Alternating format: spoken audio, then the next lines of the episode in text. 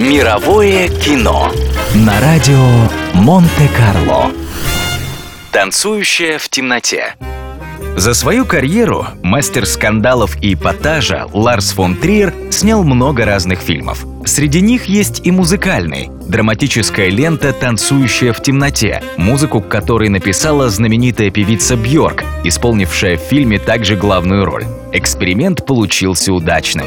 Картина завоевала золотую пальмовую ветвь Каннского кинофестиваля, а Бьорк получила приз за лучшую женскую роль. Однако не все было так гладко в королевстве датского маэстро.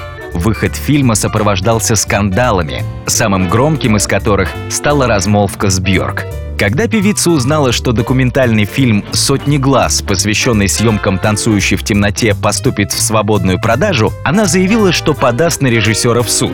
Бьорк настолько вжилась в роль своей героини Сельмы, что расценила обнародование документальных кадров как вторжение в свою личную жизнь. Ее партнерша по фильму, великая Катрин Денев, заранее предупреждала свою более молодую коллегу, что та еще 10 лет не сможет обсуждать свою роль в фильме фон Триера. Так много ей было отдано душевных сил. Кстати, сама Денев буквально настояла на своем участии в картине. Изначально роль Кэти предназначалась афроамериканской актрисе. Мировое кино на радио Монте-Карло.